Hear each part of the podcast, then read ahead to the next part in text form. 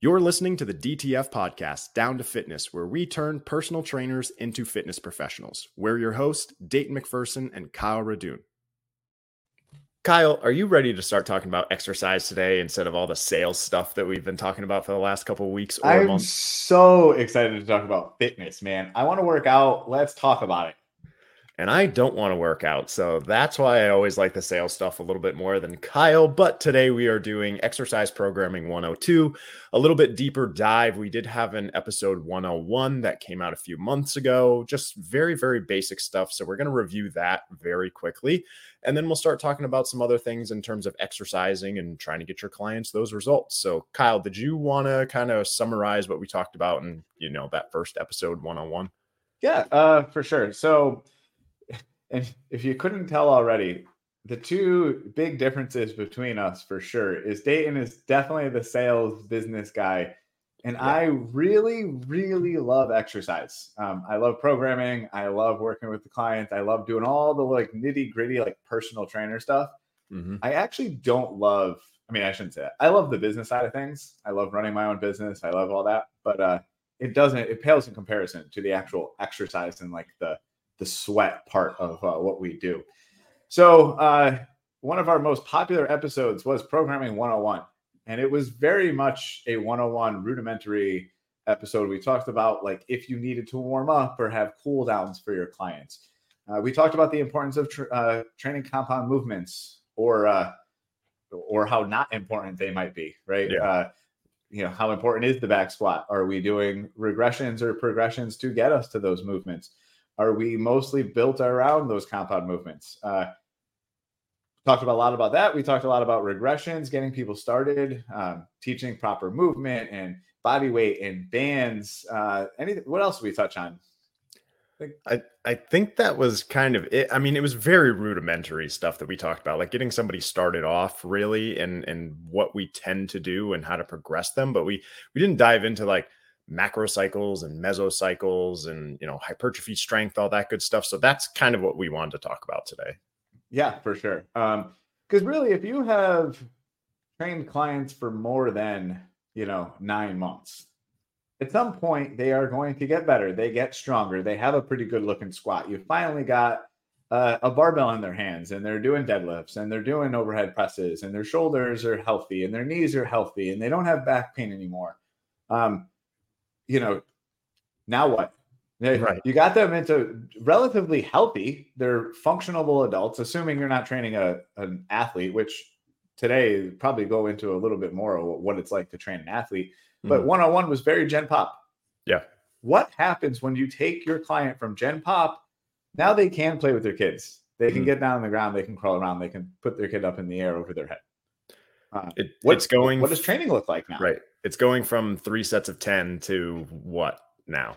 Uh, right? Isn't, isn't that typically what we start off everybody at is three sets of 10 or three sets of 12? And, you know, that, that's great to begin, but after a while, your body's going to get used to that. And then, then we have to progress them into that strength, hyper, hypertrophy. That word always makes me trip up. Uh, power, speed, all that good stuff. That's okay. Some of the best uh, trainers in the space still say hypertrophy. So, hypertrophy. like, I've I've stopped picking on people for pronouncing it wrong yeah. because I enough good trainers can't say the word. So I'm like, yeah. all right, I'll come off my high horse now. Yeah, yeah, yeah. Um, so did you want to touch on that, like the phasing first and strength, hypertrophy, endurance, power, speed, um, and kind of what those look like? Yeah. So actually, so I love that you mentioned uh, like the periodization stuff because while it's super important, I think it's overstated in a lot of people's CPT books. So this is a good place to start because I'm actually going to knock it a little bit. Okay. Um, great programmers, we do this naturally, but I don't think a lot of people really sit down and try to break out exactly what that year looks like. Because any good trainer knows when you program more than like a month in advance, mm. you really the program starts to fall apart and you start to change it anyways. Right. So basically, when we talk about uh, periodization, we're looking at uh, macro cycles, which are generally the big cycles. Those are months long. Within those months, you have mesocycles, yep. which are usually shorter, four six weeks. Um, these are usually when I do my programming. I call these phases of my mm. program. Yeah. Um, for me, they're four to six weeks. Studies show the average person gets adapted to a workout about four to six weeks. So when I program, I actually use four weeks as my my sweet spot number. Yep. Uh, but they say you can get just as much effectiveness out of six weeks. When I'm working with clients, I like the four weeks because it gets them to change to something new sooner. And from a sales perspective, if I change the workouts every 28 days, they're really excited for their next building cycle. So it's oh, also Oh, a yeah. retention tool. Yep, that's true. Okay. So I, I do like to keep changing it because they keep looking forward to what's going to change and what's coming yeah, yeah. next. Yep. Um, and then within that, you have your your week to week, your workout to workout type styles. Those might be your your leg day or your upper lower or your core day or arm day or whatever you're doing. Right. So that's how I break it down. But I don't want to spend too much time on that because I don't think it matters as much. Big goal, weight loss. Okay, well, we're going to try to lose weight. How are we going to try to lose weight? Let's break it up into a couple cycles. I know I want to build strength. How do I get you to building strength the way I want you to be able to? To me, building strength is like a five by five deadlift, five rep max, Yeah. six rep max, heavy weights. Yeah. I'm not going to do that in your first six weeks. So now I want to reverse engineer that to how, what do I exercises do I need that are going to lead you into being able to deadlift so that we can teach you the deadlift so that we can then progress the deadlift to the five by five, right? So now in my first, um, my first cycle, my first phase is, is really is just teaching you how to deadlift, building up the hamstrings, the glutes, strengthening your core, uh, a lot of single leg exercises in the beginning because most people have really big imbalances from left to right. Mm. Most people have stronger quads than they do hamstrings. They sit on their butt all day. So I'm going to work on the muscle groups using machines, maybe bands, things that people haven't done before, build up those muscle groups so that the first time on a deadlift, they're already going to be a little more successful. Hmm. So just to clarify, that five by five that you were talking about with strength, you're not doing that in the beginning. Okay. No, no, no. All right. Good. Okay. That's my goal. All right. to just, them to just do so a we're on the, five. the same page. So if you've got someone that's doing weight loss, like what do you typically start them off with with like sets and reps? Is it four sets of 10, like five sets of whatever? Like what what are you doing typically? So I really like when you, you made the joke about three by ten. Uh, I think that's that is the sweet spot. And if you've if you've been in the industry long enough, three sets of ten started out being like the where everyone should start. Uh, if you actually go back to the the creator of Nautilus, I want to say Nautilus. Um. Anyways, uh, never mind. I can't remember the story off the top of my head uh, old school, right? Three sets of 10. Over the years, physical therapists and like really educated people in the space were like, no, it's too standardized. You need to be a little more specific. Eight reps, 10 reps, 12 reps, three sets, four sets. And now, 15 years later, guess what happened? We all came back Mhm. walk into any physical therapy office in 2023 three sets of 10 so yeah three sets of 10 is now my my official answer for everyone starting off And I can't remember where I read this, but it, it's from a study, like the three sets of 10 from like the 50s. And, and, so that, and I do a, i wanted part, to tell that story but i can't remember it Yeah, I can't remember it either, which is really sad because it's something that I do in programming for health tracks. Um, but yeah, it, it's from a long, long time ago. So, so anyways so yeah so i'm going to build up that strength now 101 we talked about how to build up that strength so i don't want to necessarily dive into that my assumption here is you've already been training for a year you can do the, all the major movements but now what Right. and this is where i think a lot of trainers start to get stale in their programming because they've done pretty much the straight sets Mhm. they did 3 by 10 for a while then they increased the volume to 4 by 10 and then 4 by 12 uh, maybe they worked into some really high rep, high volume stuff at four sets of 15 or three sets of 20. What happens now? It's going to get stale. It's going to get boring. And this is where now in the advanced area, I want to start messing with my rep schemes. I want to start working on maybe the bodybuilder side of things. I want to Mhm. start working on eccentrics, slow negatives. I want to do pause reps. I want to do, you know, stuff like that. Because now, once you've understood the motion, and you can make an argument for slow eccentrics as a good way to actually teach movements in the beginning, because that slow negative, you can really control it down um, and it helps teach the movement. But it is a very much an advanced technique because it will destroy your muscles. Mm. Right. So adding advanced techniques, um, say we're doing a bench press, and we always get stuck at a certain point of a bench press, usually just off the chest. You start to push off the chest, you get stuck. Yep. Well, just now training more de- more bench press, five by five this week, six by three next week. Eventually, you're going to plateau. And Mhm. how do we break through these plateaus? Um, this is where I would incorporate something on a bench press, like a, a pin press. I'm going to start the bar one inch off my chest, and I'm going to start it at the hardest part and just work that motion. We break down the movement to find the weaknesses to keep progressing you further. So, you know, rep manipulations becomes a huge part of that. Mm. Right. Yep. My I mean- little rant there. Yeah, no, no, I I totally get that, and I know what you mean. So, I mean, it's, it's basically where does everybody want to be? And we all start off with, oh, all my clients are going to be doing barbell back squats and barbell deadlifts and all that good stuff, and and not everybody will always get there. I don't have most of my clients do barbell back squats, the safety squat bars, kettlebells, and things like that are going to be better for them and each person has to be different like you were saying kyle like feel that burn and and do uh eccentrics. We're going to do isolation exercises? Are we going to do speed like kettlebell swings and box jumps and things like that? If it's not important for their goals then why are you doing it? Just because it looks cool? Maybe but you, you don't need to do box jumps if if no one is an athlete really. They they may want to do it but is it a part of their program every single week? Maybe not Well, and and now I love that you mentioned like the athlete in in jumping because we didn't really talk about power or speed or agility. Um, I don't I don't do any plyometrics with clients in the beginning, but Mhm. now that you've built strength, okay, now it's safe to start working up maybe to a box jump. right But how how are we going to work that in? I'm not. I want to clarify. I don't mean in CrossFit we're not going to do 50 box jumps for time. When we train speed, power, explosiveness, we are talking one rep max box jump.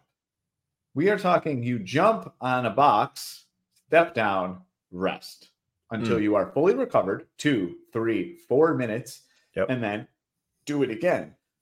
That like pogo stick jump down, ja- jump up Yeah, thing yeah. is not power. That's conditioning. Go for a jog. right That's the same thing, right? Yep. So we're training athletes. We need to treat power like it's a one rep max deadlift, right? So Yeah. um, because now you know you mentioned that. What other styles of training do we have? We mentioned strength. We mentioned hypertrophy. Um, I don't talk about cardio a lot because I'm not a cardio guy, but you do have like strength endurance, uh, which I think of more like the running. Like, can we produce enough strength to push my body forward one million times to run, you know, a marathon or whatever? Yeah. Um, but then you think about athletic athletics, power, speed, agility. Mhm. Um, I understand how power speed agility yeah that that's pretty much it co- covers the most ones, right? So your athletes. So now when I'm training that, I'm giving the long rest periods, explosive power, move on. Cool. right So we've covered strength, we cover, you know, athletic, and then bodybuilding really is that I started talking about the rep schemes. When you are training for weightlifting or strength training versus training for aesthetics, I think this is one huge topic that maybe we don't all understand. And trainers might, but the general population definitely does not. So when I'm training for strength, my goal is to lift as much weight as possible. I am getting the best leverage that my body can. If I am in a deadlift, I'm really digging my heels down. I'm pulling my shoulders back. I'm taking a big breath. I'm using my whole body. I'm gripping the hell out of the bar. And anything I can do to get that bar up. And if you Mm. watch a powerlifting meet, they're gonna have they're gonna be shaking like crazy. They're gonna be, you know, the eyes are popping out of their head. They're you average person would say that like your form broke down and it didn't look very good. And yeah whatever right because they don't care about how it feels they care about how to get the weight off the ground Right. lock a rep out Right. And with that being said, doing one rep maxes for Gen Pop is not my recommendation. Like you don't have to have somebody shaking and blood coming out of their eyes and nose and you've seen videos of people throwing up as they're doing one rep maxes and stuff like I don't need that for my clients. What I understand that for those people like the the power lifters, there is a point to it. You're you're competing in something like we're not trying to injure you or have you do any of those things if you're just coming in to lose some weight and feel better. So I, th- I think that doing the one rep maxes, at least for me, it doesn't serve a point with Gen Pop. No. High, I think the the highest that I'll go, or sorry, the lowest that I'll go is like a four or three rep max. That's about it. Yeah, I mean, I really long time people, I'll do doubles maybe. But Yeah. definitely not much, much more than that. Right. Yep. Uh, usually with a, a good strong client, um, if they can pull it off the ground once, if you can do like touch and go, they'll usually get that second one. And to me, Mm. that is like the my one rep max equivalent because Right. you go a little heavier, they probably don't get the first one off the ground. So Yep. then you're that's when you're starting to split hairs. Right. Uh, but again, it doesn't really matter. Mhm. For Gen Pop, though, and this is kind of why I went the bodybuilding route, is for Gen Pop, bodybuilding is actually more of what we are doing with our clients. Even if we, Yeah. um, you, people hear bodybuilding as a sport and think like, you know, Speedos on a stage. uh, but it's not. It's building our body, it's sculpting the body that we want. Every single client that came into your consultation asked you for bodybuilding right. they told you that they didn't like that little flabby part on the back of their arms. They squeezed their love handles, right? They they pointed out the physical aspects of these things. So when we're talking hypertrophy and aesthetics, we're not talking about how much weight you can li- lift. It's not about leverage. It's about feeling the muscle burn mm. and contract and squeeze and how we can kind of manipulate that.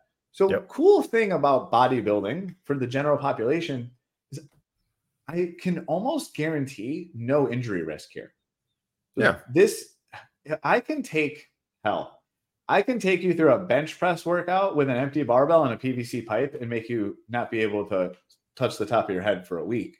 Because if you really manipulate the pause reps and slow negatives, I mean, hell, right? Example of a, a bodybuilding like bench press. Maybe my first set is at 25 reps with the empty barbell. You do Hmm. anything that many times, you get so much blood, you pump it up. Uh, have you ever watched Pumping Iron? Yeah, of course. school, yeah. right? I anytime I talk about the pump, I always think of the the famous Arnold quote that uh, pumping is like coming. Jeez. My my my favorite line of Pumping Iron. oh uh, god. I'm gonna actually go back and we're gonna add the little clip in here. Yeah, you're gonna add the clip in there. Nice. Um, no, in all seriousness, it's that that feeling of the blood coming in, the the muscle coming in, uh, water coming into the muscle, and just pumping it get really nice and tight. That's how we build muscle, and we don't need a lot of weight and uh in like Yeah. high risk to do it. Is basically where I'm going with that. Yeah. That totally makes sense to me. Um, yeah, I just don't see the point with doing low, low, low reps with people. If if if they want to feel that muscle, and we've talked about this before, that so often people associate a good workout with being sore or not being able to move. And no, that's not the definition of a good workout. But if you can really try to have them feel the muscle, which I think is probably the hardest part of being a coach, is anytime that someone does an exercise, where did you feel that? What did you feel? And God help me if I hear another person say, I don't know. You have to feel something, whether it be pain or you know the muscle working or joint like i need you to talk to me so that we can determine if this is a good weight not a good exercise or or if we have to change the modality like the communication is key when we're trying to build programs so Absolutely. always ask Um, people what do you feel Yes. So I always ask that, and you're you're right. They say things like, "I don't, I don't feel it." Uh, we talk about you can do a deadlift and not feel your butt or hamstrings at all for a lot of people. Mhm. So in that situation, this is where we take some advanced techniques. How do we make them feel their glutes and their hamstrings? Mm. Okay.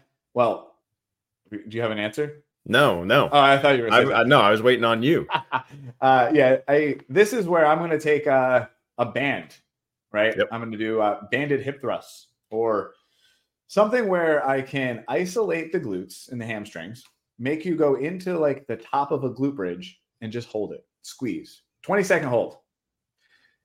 You're going to feel it eventually, or your back will start to hurt because you're now you're holding yourself up with the wrong muscles. So I can right away find out, and then just with by manipulating your feet, I can take the pressure off your back, feel it back in the glutes and hamstrings, and have you keep holding it. Isometrics are some of the best ways for us to connect to the muscle that we can't feel during an exercise. Mhm. And this is what I consider as priming I always want to prime the important muscles for the lift. So in a deadlift, people sit all day, hamstrings and glutes. Um, lack of better terms, they go to sleep. I know people use like Yeah. sleepy glutes is not like a real thing. But the concept behind it is that you can't call on those glutes to do what you want them to do when you want them to do it. Right. Then your back starts to hurt. So, uh, isolating the muscle, isometrics, holding, squeezing, light reps, high volume, you'll start to feel it. Then, when you go back to your deadlift, you can't not feel your hamstrings and your glutes.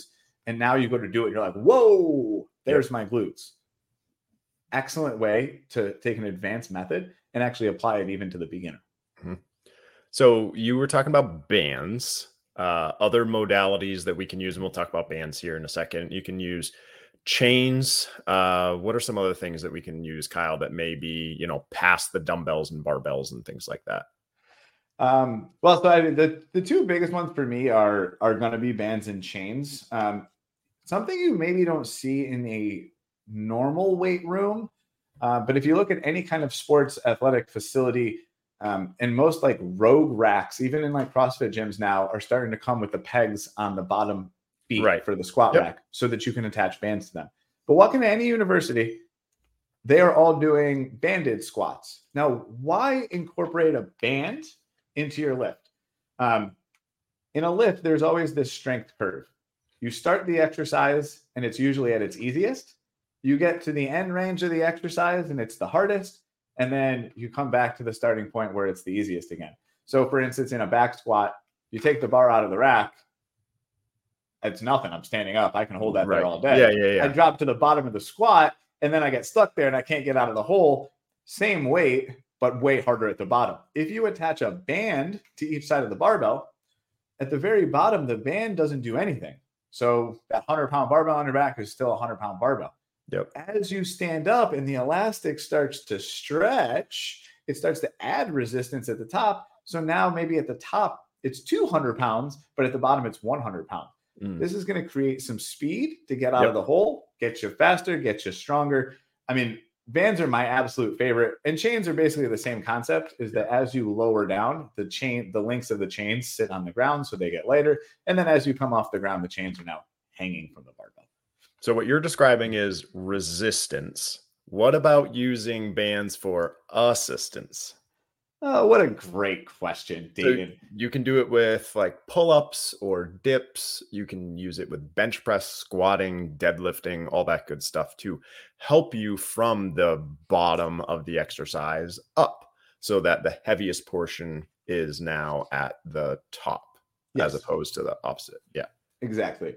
Um, so now I use the bands for the strength curve to make the easiest part of the lift the hardest so that it's just damn near hard from beginning to end, right? So Mm. that's the purpose of that. Yep. A band for assistance is going to make the hardest part of the exercise easier. So uh, you mentioned pull ups. Now, Yep. if I put a band on a pull up bar and I put my feet in it, where's the hardest part of the pull up if I don't have a band? The bottom The bottom. pulling. If I up. have a band giving me assistance, where's the easiest part of the pull up? the bottom. The bottom. So this is where I see a flaw here is a lot of people want to get into pull-ups so they use the band assisted and now it has you can see them. Oh, look, I'm all the way at the bottom, I'm all the way at the top. I've done a pull-up. Now, I'm talking to trainers. This is great for your clients to walk away feeling good about themselves. They were able to do a pull-up. They have never been able to do a pull-up. Yeah. Encourage that, cheer them on. Congratulations, your client did a pull up. Now, hey, trainer, you're not getting them better at pull ups. So, this is where I kind of, yes, I do some assisted pull ups with my clients to get them feeling good, a little grip strength, get them feeling what it's like to do a pull up. Yep.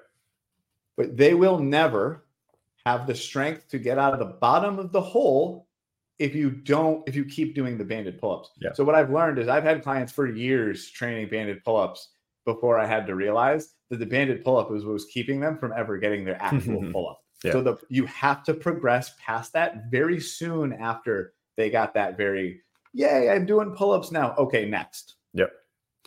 Yeah, and that, that's what I was going to say. It, is there a benefit to doing it? And I think you hit the nail on the head right there is that yes, there is a benefit of doing it. Your client is doing the movement. Are they getting better at the movement? I don't know the answer to that. Like I I I would say yes in terms of like neuromuscularly and understanding how to like use their joints maybe not in terms of the correct muscles to use because at the top they're probably just yanking themselves up with their biceps or they're using the band to skyrocket out of the hole and then they're just bouncing on like the trampoline. band yeah it's a trampoline and like yeah it looks fun and everything like that but i think there is some benefit to it even if it's just um like in their mind like yeah i did a pull-up cool like but there are i think some better ways to, to teach pull-ups. It's kind of the same thing as that uh, silly dip and pull-up machine that you put your knees on you know the pin loaded one mm-hmm. from i think nautilus and matrix make them and then there's a wee going up and down.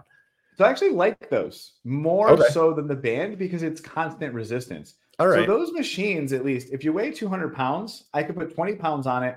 Now i weigh 180 pounds at the bottom but i also weigh 180 pounds at the top Okay. Whereas when I put the band on, I weigh 100 pounds at the bottom and 180 band, 80 pounds at the top. So it's mm like I never get the experience at the bottom. But at least yep. with that, I can put exactly how much effort to dig out of the hole.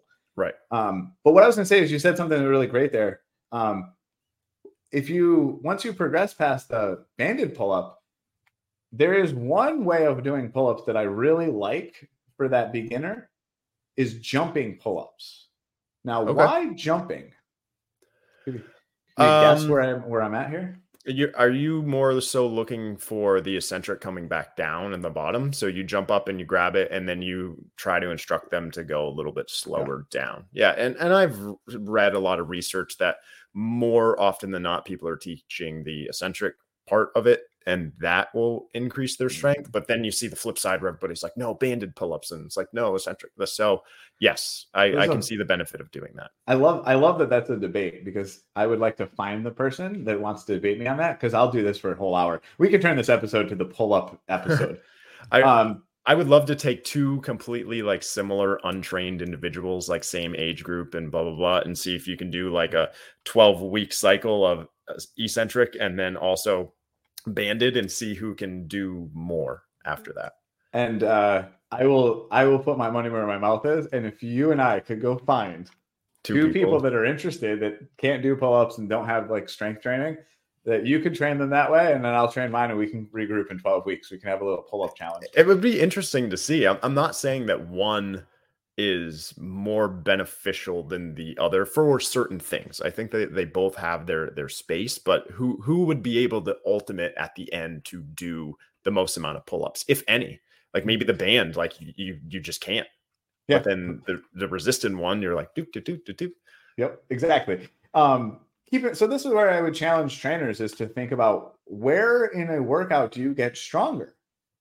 Mm. Muscle breakdown happens in the eccentric. So if I have a bicep curl, when I'm flexing my bicep, my biceps contracted. So all those uh, all the muscle fibers are already in a shortened position. They're tighter. They're you know compact. When I stretch my arm out, it yeah. rips the muscle apart, and that's where I start to have some of that breakdown um, in the muscle. So if I actually jump up to the top of a pull up, holding myself up at the top of a pull up, and I go to a really slow negative, the actually at the bottom, I'm getting the most strength out of the lift down here with my body weight slowly, slowly, slowly, slowly hanging to the bottom. Mm. With the band, even if I do a slow negative, I never allow my body weight to go into the negative portion of the pull up. So I am always losing out on strength at the bottom. Whereas if I jump up to the top, no, I didn't. I didn't pull myself up, so I didn't get the pull up part, mm. but I got the full range of motion in the part of the muscle that matters most. Yeah. And if you've never done these before, and you have someone that is trying to learn pull ups, even you don't even necessarily have to jump if they're a little not yeah. jumpable, but put a box, stand on the box. Yeah. Come on, get your chin over the bar, so and then three five second negatives. One, yep. two, three, down. Well, you said something that I want to hit on full range of motion. we have to get people doing a full range of motion, even if they don't have the capability alone without assistance to do. Joel full... Seedman's an asshole. I wasn't Sorry. gonna I wasn't gonna say it, but yeah, that, ridiculous. You have to get people doing full range of motion. So if someone comes to you and they can't even do a body weight squat at full range of motion, you know, I see full range of motion. Just get your hips parallel. I don't need you to go ass to grass. Just get it parallel for me. That's fine. And you can't do it just on your own. We have to find a modality that you can, whether that be a sit to stand, whether that be a TRX using bands, whatever the heck that it might be. You've got to do full range of motion for me because that's going to get not only your muscles, like Kyle said, to be active and, and tearing so that they can repair themselves, but it also speaks volumes to your joints too you're you're putting synovial fluid into your joints. Your joints are meant to move at full range of motion. And if you always put them into full range of motion, then you're going to feel better, not like half reps and things like that. Yeah.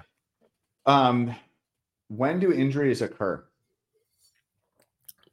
When your joints don't move properly or so, in the right pattern and position. Mm-hmm. So, so here's the thing: is like you see this all the time in athletics, uh, and I I ranked on Seedman just a second ago because he trains professional athletes and he's known for this 90, 90 degree squat, 90 degree press.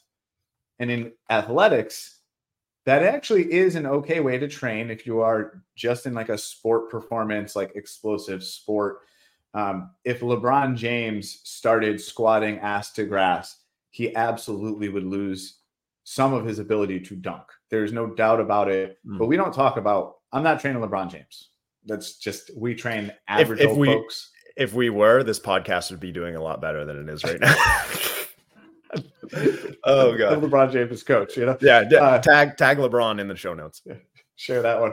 Uh, I don't even know where I was going now.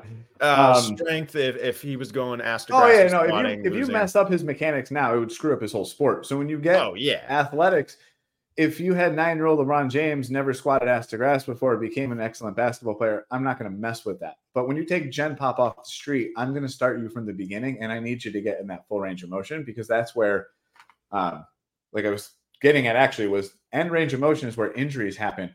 When you are really strong, do you have you ever hear the power lifter that can lift 600 pound deadlift, but blew his back out picking up a pencil? Yeah, it happens because they twisted they bent over and reached behind them. They don't train rotational movement. They train so much in the frontal and sagittal planes that when they put their body out of position, all that muscle and all that force went into the weak spot of the body and just cranked it. Yeah. So if you want to not blow your back out picking up a pencil, you got to make sure you do a full range of motion. It's just that simple. Mm and and putting everybody into those uh, ranges of motion in the different planes is good too. You, you have to make sure that you're training.